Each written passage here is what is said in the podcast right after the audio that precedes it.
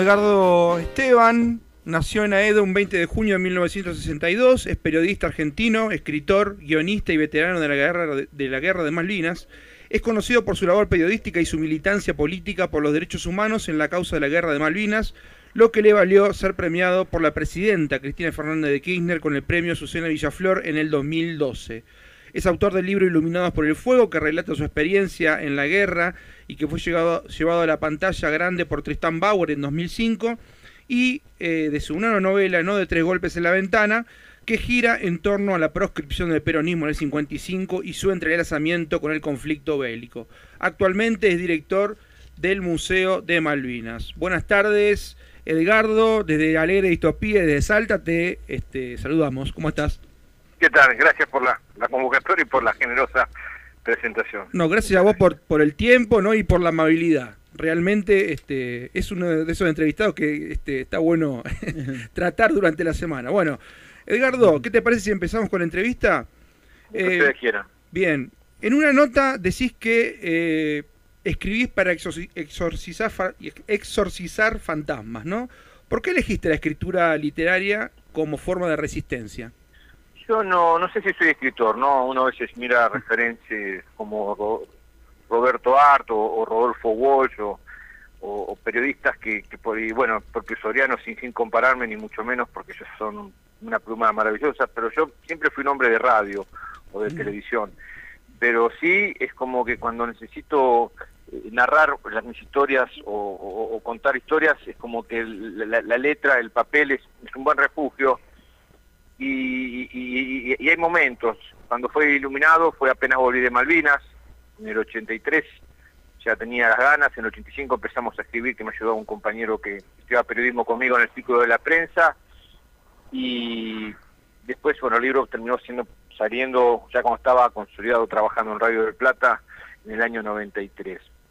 Y este último libro, que es el cuarto, eh, porque en el 99 escribo Malvinas Diarios del Regreso, cuando vuelvo a la islas como periodista, cuando va a ser primer contingente, cuando lo detienen a Augusto Pinochet Ugarte eh, en, Londres, pedido de Baltasar Garzón, y como consecuencia de eso, Argentina empieza a negociar para poder volver a sus islas, y viajamos desde el continente a nuestras islas eh, y que fue muy fuerte para mí también porque fue como reencontrarme con toda esa parte de mi historia que estaba en el 82 y que de alguna forma también me ayudó mucho para exorcizar esos fantasmas.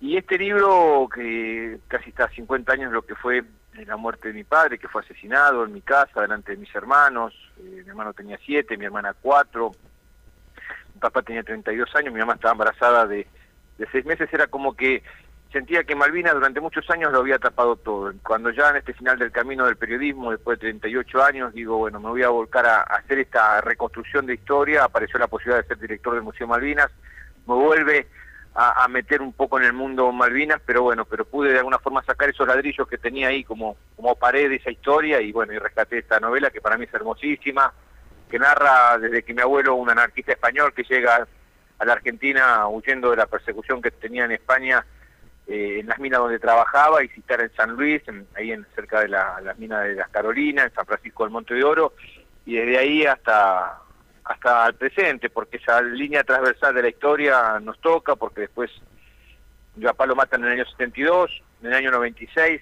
Juan Carlos Rousselot le pone el nombre del asesino de mi papá por, estas internas políticas, eh, él está desaparecido, después voy con Luis Frusten, un amigo y un periodista que yo respeto creo que es uno de los mejores periodistas que tiene la Argentina.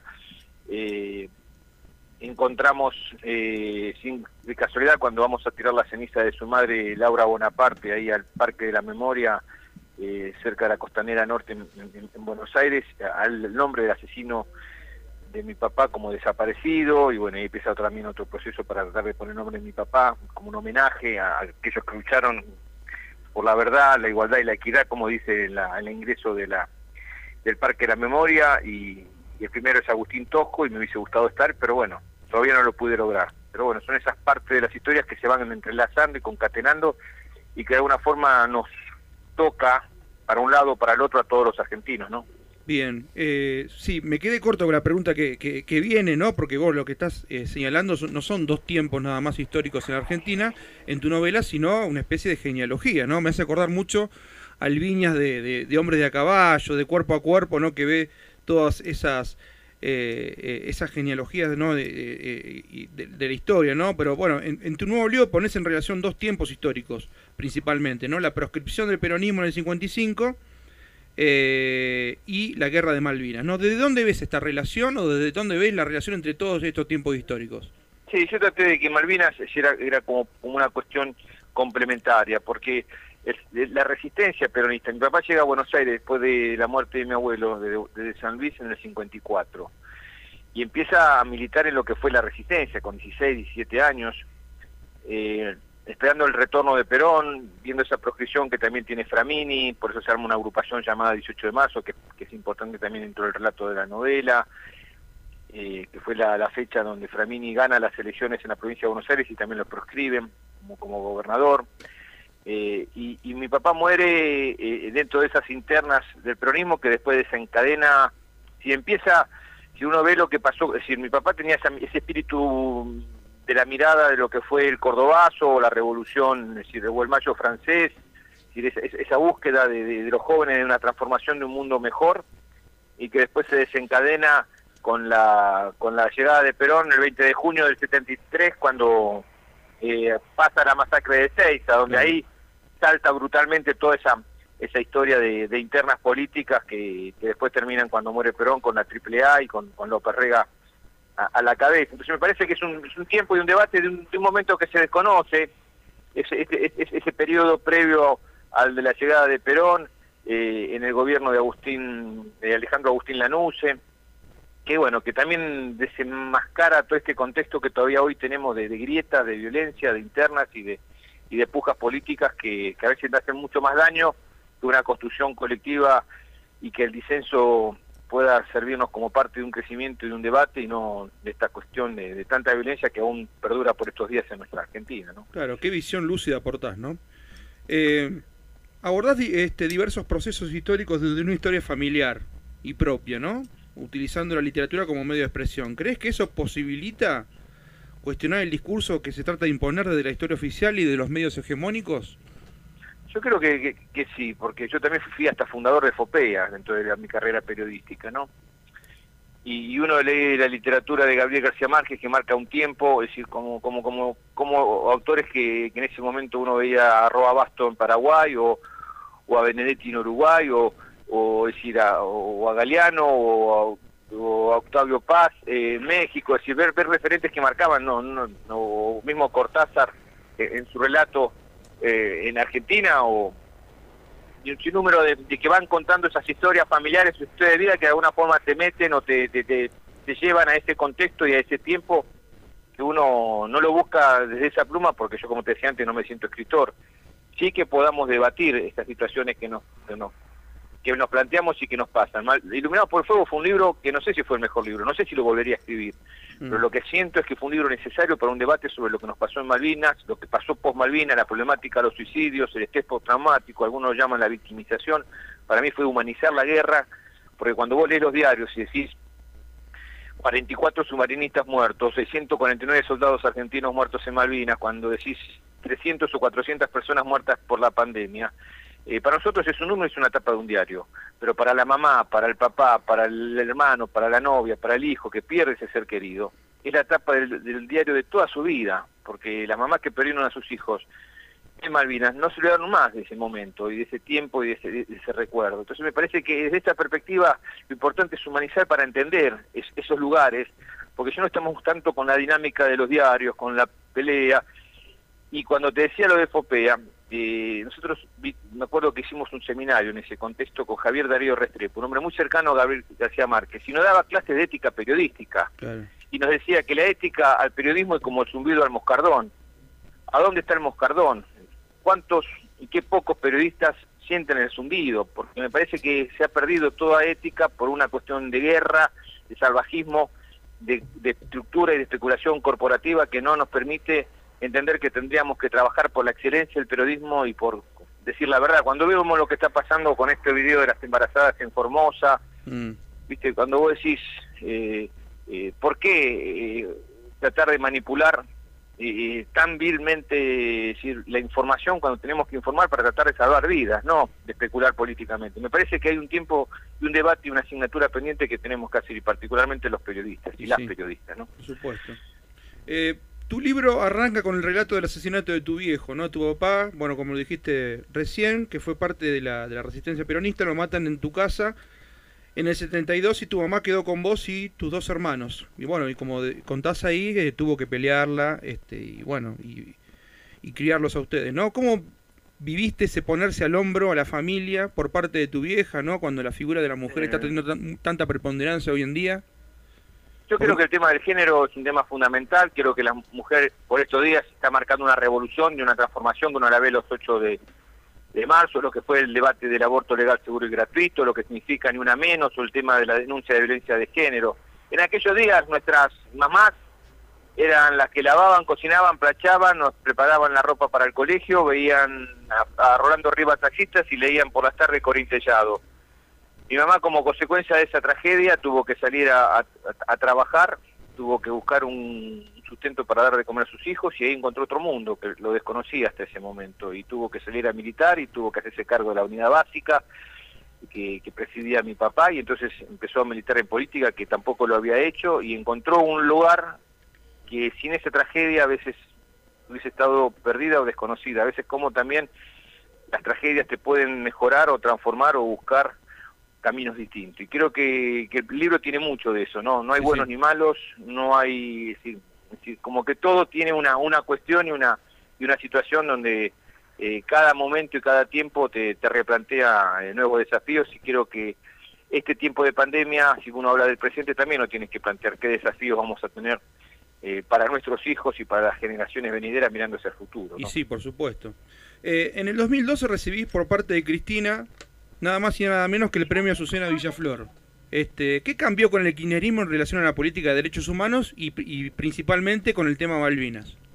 Bueno, mira, María, eh, María eh, Cristina Fernández de Kirchner, en el 2 de abril de 2013, en Puerto Madryn, eh, en un acto de Malvinas, que era los 31 años del conflicto bélico, dijo, la patria es el otro como ese cambio de, paradigma que lo habla mucho Darío Steinreicher cuando habla de, la otredad, de, cómo tenemos que construir, porque Malvinas en definitiva es una suma de otros y de otras que nos hace sentir la causa como propia, es decir, no hay una sola verdad, si de la derecha a la izquierda todos tenemos la pertenencia a Malvinas, y igual hay grietas, hay debates, hay disenso, aunque todos coincidimos, salvo algún periodista eh, que dicen que hay que respetar la autodeterminación de los habitantes de las islas, es decir, Mm. tienen la consigna clara y tenemos la consigna clara de que las Malvinas son argentinas y tenemos que luchar por eso, porque no es solamente el afecto, sino es una cuestión de, pasado, pero también cuando uno ve la, la, base militar más grande del hemisferio sur, en nuestras islas, cuando ve cómo controlan los pasajes atlántico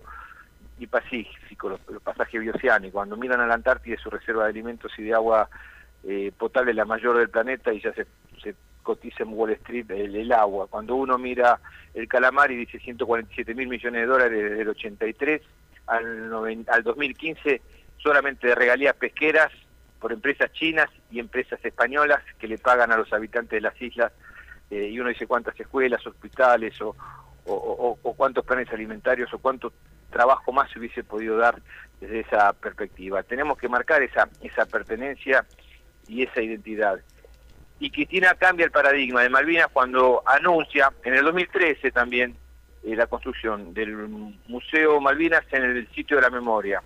Y lo suma a ese relato de lo que fue la dictadura cívico-militar, arma uno de los museos más lindos que tiene la República Argentina con estos 500 años de historia y marca justamente que también le costó mucho a los organismos de derechos humanos entender de que Malvinas fue parte de ese proceso, más allá de la reivindicación histórica de soberanía, es decir, no, lo que no, no debíamos el eje de nuestra lucha y nuestro reclamo y la exigencia al Reino Unido a hablar eh, en Naciones Unidas y al diálogo que se está, que debemos ser permanente, constante y que Malvinas es una cuestión de Estado más que una más que un tema de un gobierno de turno. Pero más allá de eso, lo que tenemos que trabajar es por la memoria y cómo transmitimos esa parte de nuestro relato de memoria a los jóvenes que tienen que sentir Malvinas con este amor y esta pasión que uno tiene y que a veces por la distancia, por las nuevas tecnologías, por lo que significa este mundo tan tan nuevo que estamos teniendo, les cuesta o nos cuesta explicar y creo que es parte de esta pedagogía que tenemos que trabajar intensamente lo más grande, ¿no? Claro. Bueno, este, Edgardo, acá te presento a, los chicos de la, de, la mesa. Acá, este, antes quiero hacer una preguntita más, ¿no? Este, estamos con Nelson, con Martín y con Vanessa. Eh, hoy el eje del programa nuestro fue justamente la, eh, la resistencia, ¿no? Y, y, Martín tomó un libro, una novela, seguramente la habrás leído, ¿no? De Fogwill, que se llama Los Pichiciegos. Sí, obviamente. Eh, y bueno, y ahí estábamos hablando acerca de, de, este, de este concepto de héroe que se problematiza dentro de, dentro de la novela y que después, bueno, con, se consolida después esa, esa eh, problematización justamente con el, con, el informe Rattenbach y demás, este, en que mm, si consideramos a los, a, a, los veteranos no héroes no o víctimas de una dictadura infame no vos este cómo lo ves a eso no, yo creo que es como la palabra sobreviviente, es una palabra que tampoco me gusta, ¿no? Si uno vive, eh, quiero que nuestros héroes están enterrados en el cementerio de Darwin, eh, ni víctimas ni héroes, fuimos ciudadanos que hicimos lo mejor que pudimos, quisimos reinstalarnos, queremos reconstruir una identidad,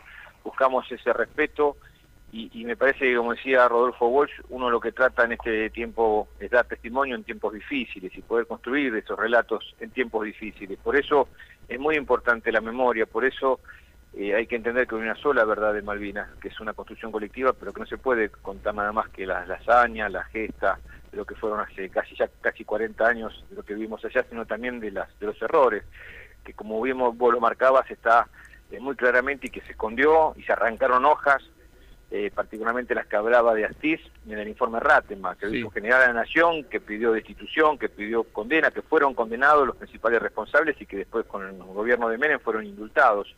Y lo que uno siempre plantea es, como ese faro que tienen las, las madres y las abuelas de Plaza de Mayo, es que haya verdad, memoria, justicia, sin odio, y que podamos seguir trabajando intensamente sobre la recuperación de nuestra soberanía a través del único camino posible que es el de la paz. Bien. Hola Edgardo, ¿cómo te va? Estoy muy contento de hablar con vos. Em, te quería seguir problematizando un poquito respecto de esta categoría de héroe, ¿no? Em, ¿Leíste Pichiciegos? Te pregunto. Sí, obviamente. Sí, Bueno, te... No, te quería preguntar en relación con, la heroicidad, ¿no? Lo que me pasa a mí en particular, quería saber qué, qué te pasaba a vos.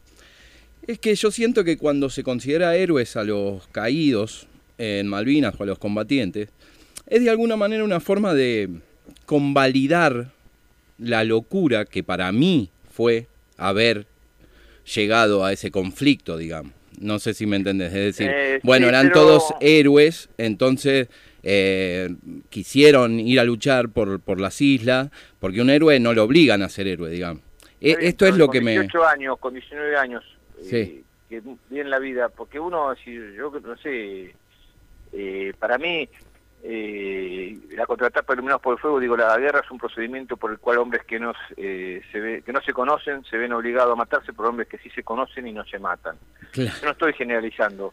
no, es, no, son todos, no somos todos iguales y yo la, he padecido y justamente por plantear esa cuestión de que no creo en los Rambos, no creo en los superhéroes, sino creo en la gente de carne y hueso que tiene sus miedos, que tiene sus, situaciones, que tiene su hambre, que tiene su nostalgia y que siente la guerra como algo natural y como, como corresponde. Es decir, no, no, no, no es que, que la gente, y uno, un chico de 18 años, un joven de 18 años, viste, va y... No, pero los que murieron, es como no sé si San Martín o, el ejército que cruzó los, Andes podemos hablar de actos de heroísmo, pero es parte de lo que remarca nuestra identidad, nuestra pertenencia. Eh, vos fíjate que nací un 20 de junio, el año pasado fue un año belgraniano, por los 250 años de su nacimiento, 200 años de su muerte, se cumplió el 6 de noviembre, 200 años de izamiento del pabellón patrio, y, yo creo que tenemos que tener esto, estos referentes. y creo que si uno va y tiene que recordar viste es, una cosa, es decir, después los que estamos acá estoy abierto al debate, no comparto esa esa esa esa, esa cuestión de, de, los genios o de los grandes, porque me parece que sí hubo gente que tuvo valor, que lo hizo y lo hizo con dignidad, y hubo otra que no, pero como nunca me gustó que me señalaran, eh, porque fueron mentirosos, porque te, difaman, porque te, te, acusan y uno sabe lo que hizo y yo tengo muy claro lo que hice me parece que ni siquiera en Iluminados por el Fuego di nombres propios. Jamás daría nombre propio acusando alguno de mis compañeros por A o por B, ¿no? Porque me parece que, lo importante es la construcción de ese relato colectivo. Y, comparto que, que, a veces acá hay una cuestión o hay una mirada que, se trata de, generar y solamente parece que hablar de soberanía es hablar de los actos de superheroísmo o hacer un desfile militar. Claro. Y no, lo que tenemos que tomar conciencia es que tenemos que reclamarle y hacer soberanía hablando de la base militar, marcando lo que significa el imperio y, y el colonialismo en nuestra región, lo que significa la perspectiva que tiene el Reino Unido a partir de que se va de la Unión Europea y que busca nuevos horizontes y que su principal inversión es acá, en 2.400.000 kilómetros cuadrados, porque Macri decía, ¿por qué no vamos a preocupar por 12.000 kilómetros de esas dos hilitas si se generan pérdidas? Y no, es Malvinas, es Georgias y son Sandwich, son, dos, son 2.400.000 kilómetros cuadrados de nuestra plataforma continental que pretende el Reino Unido. Es el territorio que está desde 1946 en el mapa bicontinental que tiene la República Argentina y que tenemos que tomar conciencia de esa soberanía. Entonces, me parece que la construcción de la palabra héroe, hay, palabras que hay que debatir todavía, y son asignaturas pendientes que tenemos como sociedad, porque acá se dice fácilmente eh, la palabra héroe, y creo que tenemos que ser muy prudentes y saber construir desde ese relato quién la dice y cómo lo dice, porque nosotros, los sectores que creemos en la, en la democracia, que creemos en los debates, que creemos en lo nacional y popular, que queremos en la soberanía, y no que estamos viendo a ver el casamiento de la princesa en la televisión, o que estamos pendientes de lo que le pasa ahora la separación del príncipe y que la reina se enoja, sino que hablamos de soberanía y queremos hablar con el Reino Unido de soberanía. Nos costó mucho tiempo entender que la palabra patria también es nuestra, que la palabra soberanía es nuestra, como la está en el faro del Museo Malvinas, porque eran palabras que eran de los sectores catrenses, nación, no, son palabras nuestras y tenemos que popularizarlas, hacerlas sentir y ser también de ese relato una construcción colectiva para entender lo que significa la defensa de la soberanía y lo que es eh, nuestra Argentina, ¿no? Bien. Eh, gracias, Edgardo. Muchísimas gracias por, por la entrevista, por la buena predisposición, por la buena no onda. No aburrí, no, no, no, no, no, nos encantó porque este, la verdad que es muy, muy interesante todo lo que decís y es necesario, sí, este, reivindicar este, ciertas cosas y dar debates en este sentido porque digamos, la única forma de que no nos vuelva a pasar lo mismo en la memoria, ¿no? Es, es verdad. Todo está, como dice mi querido amigo León Gico, que es con el cual yo aprendí muchas cosas, ¿no? Y él, tipo sabio, y dice, todo está guardado en la memoria, ¿no? Espina de la vida y de la historia. Y tenemos que, estar todo el tiempo como un espejo retrovisor mirando todas esas cosas que hemos tenido como experiencia negativas para no volverlas a repetir y para transmitirle otra Argentina a nuestros hijos. tenemos que construir una Argentina de esperanza y apostando por la vida. Hubo demasiada muerte en este país. Así es. Edgardo, muchísimas gracias por todo. ¿eh? Te saludamos de acá de Alegre Distopía. Este, bueno, ya sos un, amigo del programa. Abrazo enorme. Hasta luego, chacha. El mundo era tan reciente que muchas cosas carecían de nombre. Y para nombrarlas había que señalarlas